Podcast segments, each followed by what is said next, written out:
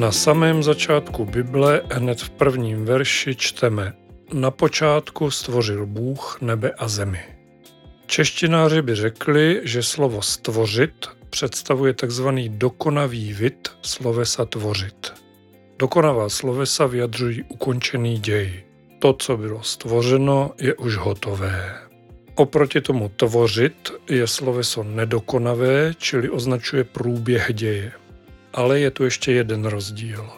Dokonavá slovesa nemohou vyjadřovat přítomný čas, kdežto nedokonavá slovesa lze použít ve všech v minulém, přítomném i budoucím času. Tvořil jsem, tvořím a budu tvořit. A právě o tom by měl být tento díl podcastu Biblická jména a úsloví. Příjemný poslech vám přeje Petr Lindner.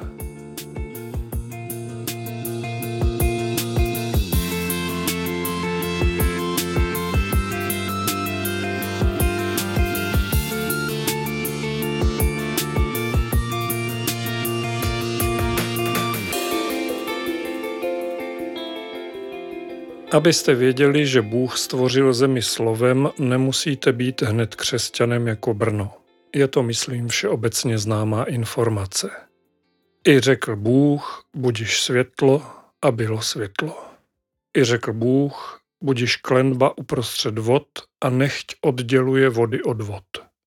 A tak to pokračuje dál až ke stvoření člověka. I řekl Bůh, Učiňme člověka k našemu obrazu jako naši podobu, aby panovali nad mořskými rybami, nad nebeským ptactvem, nad dobytkem a nad celou zemí i nad všemi plazy pohybujícími se na zemi. V Bibli se nikde nepíše, že by snad stvořitel disponoval armádou dělníků, kteří by na základě příkazu budiš něco začali pracovat na jeho splnění. Bůh jednoduše vyřkl slovo a tak se stalo.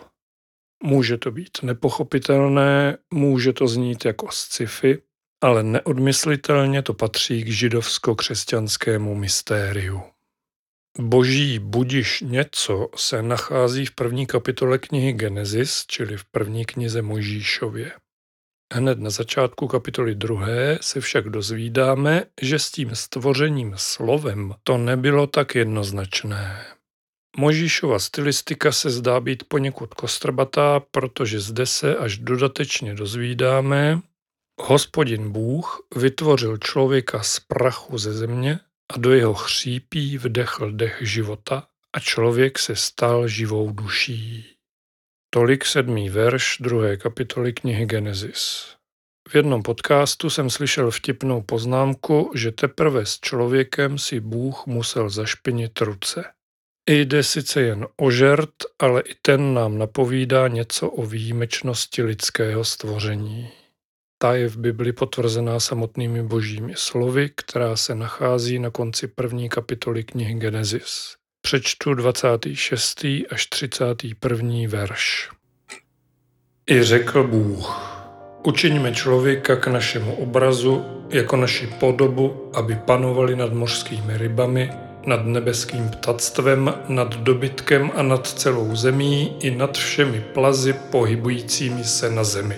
Bůh stvořil člověka ke svému obrazu, stvořil ho k obrazu božímu, stvořil je muže a ženu.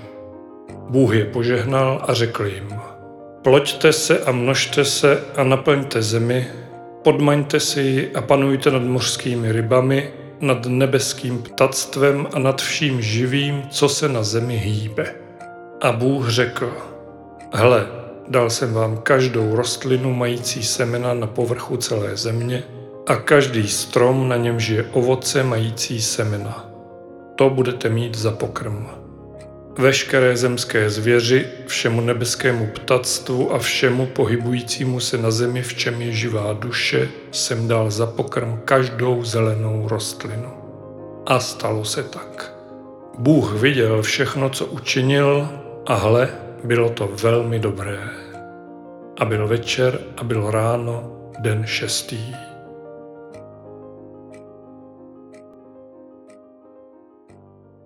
Stejně jako nemusíte být křesťany, abyste věděli, že Bůh tvořil slovem, řekl bych, že všichni také někdy slyšeli úsloví k obrazu svému. Na toto téma jsem již dříve vytvořil samostatný díl tohoto podcastu s názvem K obrazu svému o pošetilosti člověka a nekonečné boží lásce. K prvním dvěma veršům, které jsem před chvílí citoval, jsem zde řekl. Dva verše, dvě věty a v nich trojí ujištění o stvoření muže a ženy k božímu obrazu. Napadá mě, že zde klidně mohlo být, třeba v poslední větě, místo pojmu obraz, použité slovo odraz. Bůh stvořil člověka ke svému obrazu, stvořil ho k odrazu božímu, stvořil je muže a ženu. Jinak řečeno, Bůh stvořil člověka, aby se v něm on sám odrážel. Aby člověk představoval odraz Boha. Ale to už se pokouším přepsat Bibli a to rozhodně dělat nechci, tudíž pojďme dál. Následně zde říkám, že přirovnání člověka k obrazu božímu v Bibli nenajdete pouze na samém začátku první knihy Možíšovi, používá ho například také apoštol Pavel ve svých epištolách prvním verši 11. kapitoly první knihy Korinským Pavel říká Napodobujte mě, jako i já napodobuji Krista. To by jako ukázka z epizody k obrazu svému o pošetilosti člověka a nekonečné boží lásce mohlo stačit. Pokud jste tento díl ještě neposlouchali, najdete ho jako všechny epizody tohoto podcastu, buď to na webu biblismy.cz a nebo na běžných podcastových platformách. Každopádně jisté je, že nejvyšší sochař vytvořil člověka z půdy země se záměrem, aby se mu jeho výtvor podobal. Což mimo jiné také znamená, že i člověk by měl být tvořivý.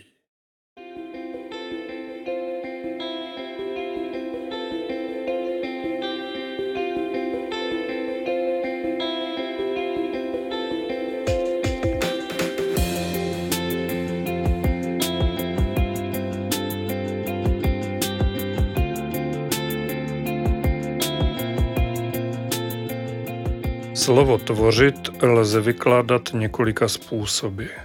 Primárně to, podle mého soudu, znamená dát něčemu vzniknout. Zkrátka třeba něco vyrobit, postavit, sestrojit. Až v jakémsi vyšším významu, kdy pojem tvořivost často nahrazujeme slovem kreativita, pocházejícím z latinského creo, tvořím, se jedná o, řekněme, invenční tvorbu, kdy kreativní lidé přichází s novými myšlenkami, nápady, objevy, ale také třeba autorskými uměleckými díly. Pojem tvořit ale také znamená být součástí celku. Dám jednoduchý příklad. Bibli tvoří 660 samostatných knih. Možná se v tom už příliš lidově řečeno přehrabuji, ale nedá mi nezmínit příbuznost tvoření ve smyslu být součástí celku, jakožto spojení člověka s Bohem. Bůh nás stvořil, abychom s ním vytvořili jeden celek. Nevím jak vám, ale mně to smysl dává. Kromě posledně zmiňovaného významu je společným jmenovatelem všech popsaných činností jednoduše práce. Tvorba, tvoření je práce. Nemusí to být nutně jen práce fyzická, také intelektuální činnost je práce. Všimněte si, že i sám pán Bůh sotva stvořil člověka, hned ho pověřil úkoly. V 15. verši 2. kapitoly knihy Genesis čteme Hospodin Bůh vzal člověka a umístil ho v zahradě v Edenu, aby obdělával a střežil. Obdělávání či střežení to je práce. Člověk zkrátka nebyl stvořený proto, aby ležel pod stromem v zahradě Eden a čekal, až mu budou lítat pečení holuby do huby. Jeho úkolem bylo o zahradu se starat a chránit ji. Jak to dopadlo, všichni víme, ale to už je jaksi jiný příběh i když trestem za neuposlechnutí hospodinova zákazu jíst ze stromu poznání dobrého a zlého nebyla jen smrtelnost člověka, ale také celoživotní lopota ke své obživě. V potu své tváře budeš jíst chléb, dokud se nenavrátíš do země, neboť si z ní vzat. Prach si a do prachu se navrátíš. Čteme v 19. verši 3. kapitoly Genesis. Ať už jsme k práci byli stvoření nebo odsouzení, lidským údělem zkrátka je pracovat, čili tvořit. Jiným slovem bychom měli být činorodí. Ne, nemějte strach, morfologii slova činorodost už rozebírat nebudu. Chci říct jinou věc. Možná jsem divný, ale nikdy nepochopím, jak se někdo může nudit. Trochu empatie bych možná našel u pubertálních výrostků s jejich rozbouřenými hormony. Nevědí si rady sami se sebou a nevědí, co dělat, takže se občas nudí. Ale popravdě to říkám jenom proto, že jednoho takového mám doma a pokaždé, když za mnou přijde s tím, že nemá co dělat, bouří se ve mně nikoli v hormony, nýbrž adrenalin. Ovšem, pokud slyším slova o nudě od dospělého člověka, mám chuť mu dát do ruky krompáč a poslat ho kopat kanály. Pravda je taková, že to bohužel slýchám docela často. No víš, říká mi kamarád, kterému už vousy šediví nikoli v teprve raší, když přijdu z práce domů, nemám co dělat. Tak si pustím nějaký seriál nebo koukám na YouTube a pak jdu spát. Aspoň, že chodíš do té práce. Říkám si zase já, byť jen v duchu. A je mi z toho smutno.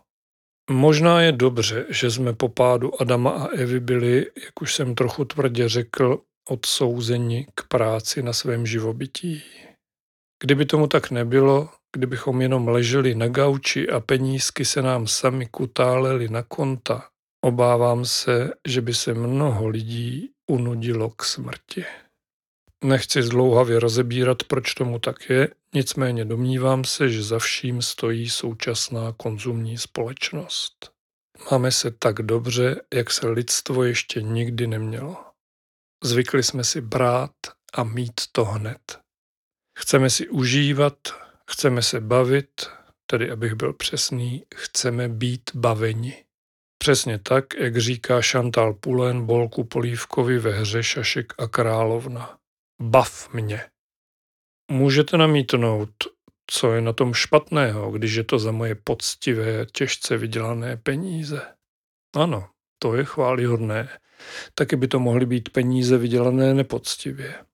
Ale kde je v tom všem slovo tvořit?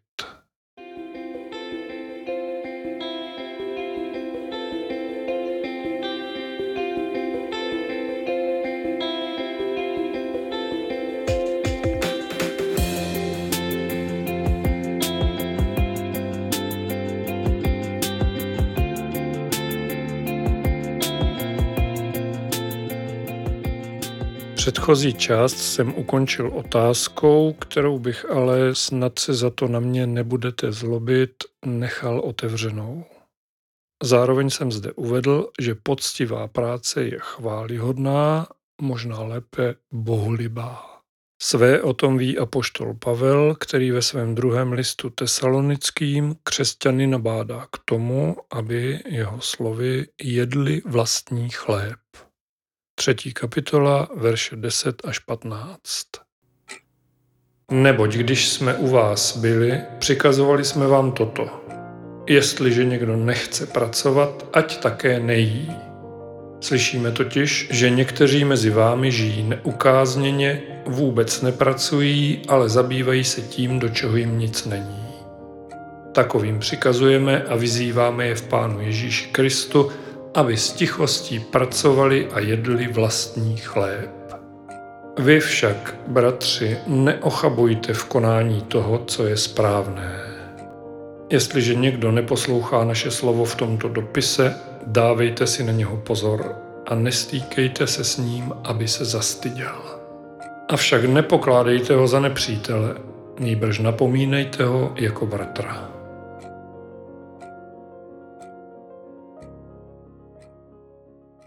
Jestliže někdo nechce pracovat, ať také nejí.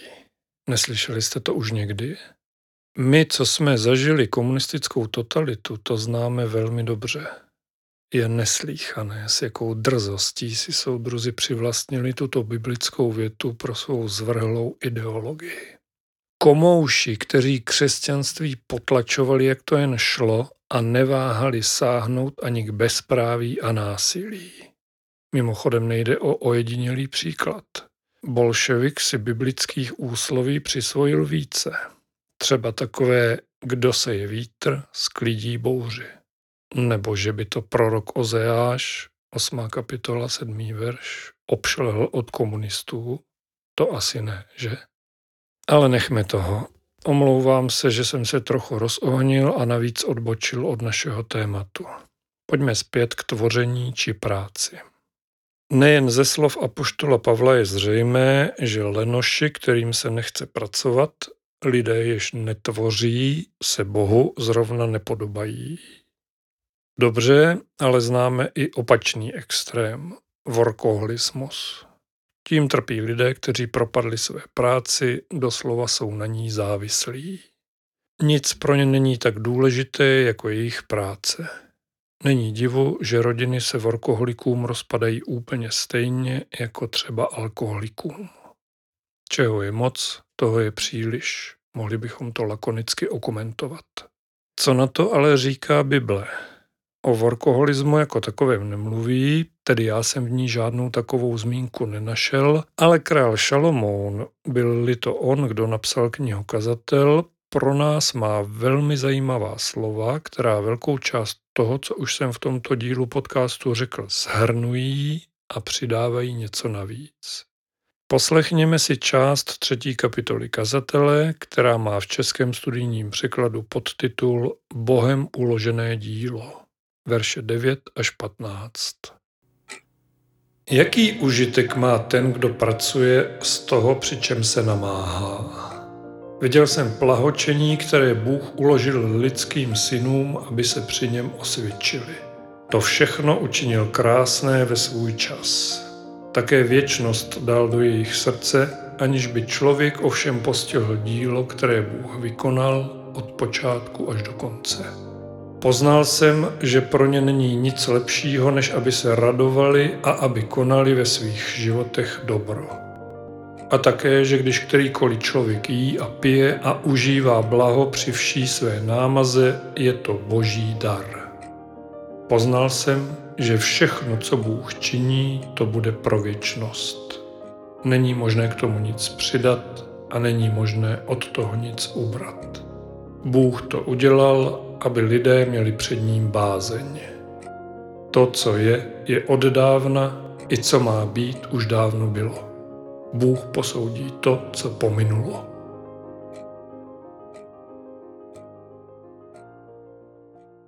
O kazateli se ví, že je to známý skeptik, ovšem jen na první pohled. V jeho slovech je skryto mnoho moudrosti. Když si uvědomím, co jsem v tomto dílu zatím řekl já a co nám v několika verších sděluje starozákonní kazatel, je mi trochu stydno za své jednoduché a příliš lidské nebo biblicky tělesné uvažování. Mimochodem možná podobně tělesně k práci přistupovala i jinak velmi zbožná Ježíšova kamarádka Marta, sestra Marie a Lazara. Mluvil jsem o ní v epizodě tohoto podcastu s názvem Marta, ta starostlivá, ale zbožná. Pojďme však zpátky ke kazateli. Ano, kazatel považuje pracovitost za užitečnou a rozhodně nemá nic proti tomu, aby se lidé po práci dobře bavili, jedli a pili. Dokonce říká, že je to boží dar. Avšak zároveň nezapomíná dodat. Věčnost tvoří Bůh a k tomu, co pro ní Bůh činí, nejde nic přidat ani ubrat. Mezi řádky tedy kazatel vsunuje nevyřčenou otázku. Vezmete si to, s čím si dáváte práci sebou do hrobu, do života po životě? Zdá se, že otevřených otázek bude v tomto dílu více. Ostatně zrovna kazatel je v tom mistr nad mistry. Takže se toho nebojme a přidejme ještě jednu navrh. K výkladu právě přečtené citace si vypůjčím ještě slova katolického kněze, teologa a autora duchovní literatury Aleše Opatrného, která napsal ve své knize Stůl slova.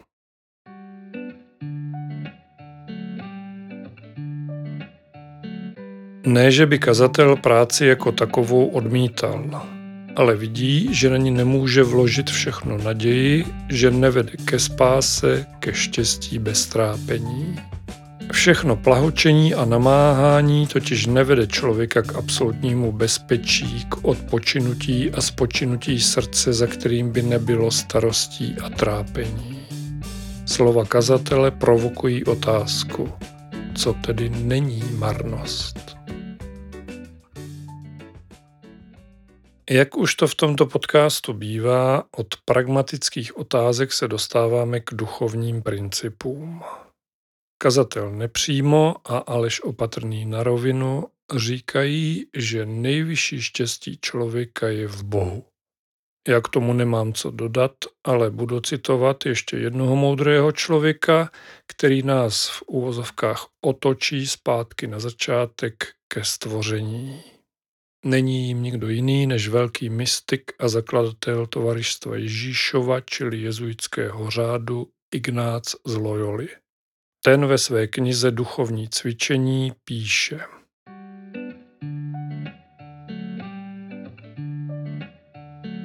Člověk je stvořen, aby chválil Boha, našeho pána, vzdával mu úctu a sloužil mu a takto spasil svou duši. Ostatní věci na světě jsou stvořeny pro člověka a aby mu pomáhali k dosažení cíle, pro který je stvořen.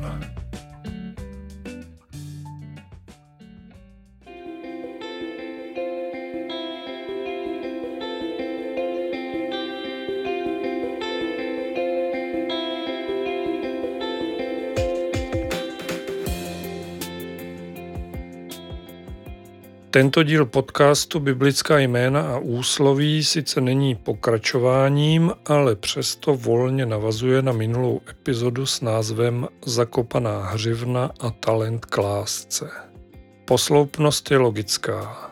Stvořitel nás obdařil hřivnami, talentem nebo více talenty pro nějaké činnosti a ty můžeme využívat k tvoření, k práci. Závěr tohoto dílu proto povedu v duchu ukončení dílu minulého. Zde jsem řekl, že jednou hřivnou nás pán Bůh obdaroval všechny, a totiž hřivnou lásky. To mimo jiné znamená, že ani tuto, ani své další hřivny bychom si neměli syslit jen pro sebe. Využívat je k hamounění peněz či obecně majetku. Svou prací nebo jejími plody lze také pomáhat lidem v nouzi nebo lidem, kteří z nějakého důvodu sami nemohou pracovat. Nebo třeba podporovat svou církev. Když jsem citoval verše ze starozákonní knihy Kazatel, určitě jste v jednom verši zaznamenali slovo dobro. Kazatel říká, poznal jsem, že pro ně není nic lepšího, než aby se radovali a aby konali ve svých životech dobro.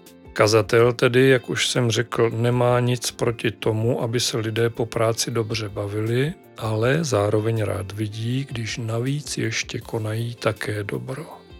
Kdybych měl začít vypočítávat, jakými způsoby se dá konat dobro, tento díl podcastu by hned tak neskončil. Věřím však, že sami najdete mnoho způsobů, jak přispět alespoň malým darem tam, kde je to potřeba. Stačí uvažovat trochu tvořivě.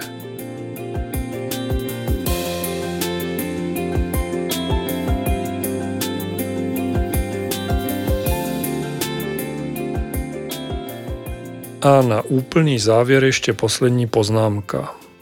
Ve své bezbřehé tvořivosti nezapomínejte na sedmý den. Třetí verš druhé kapitoly knihy Genesis praví – Bůh sedmý den požehnal a posvětil ho, protože v něm přestal s veškerým svým dílem, které Bůh stvořil a učinil. Pán Bůh už má sice hotovo, nás ještě možná nějaká ta práce čeká, ale šabat je šabat a ten je třeba ctít. Ovšem to už je úplně jiné téma, to si budu šetřit na některý z příštích dílů. Mějte se moc pěkně, buďte požehnaní a buďte s Bohem.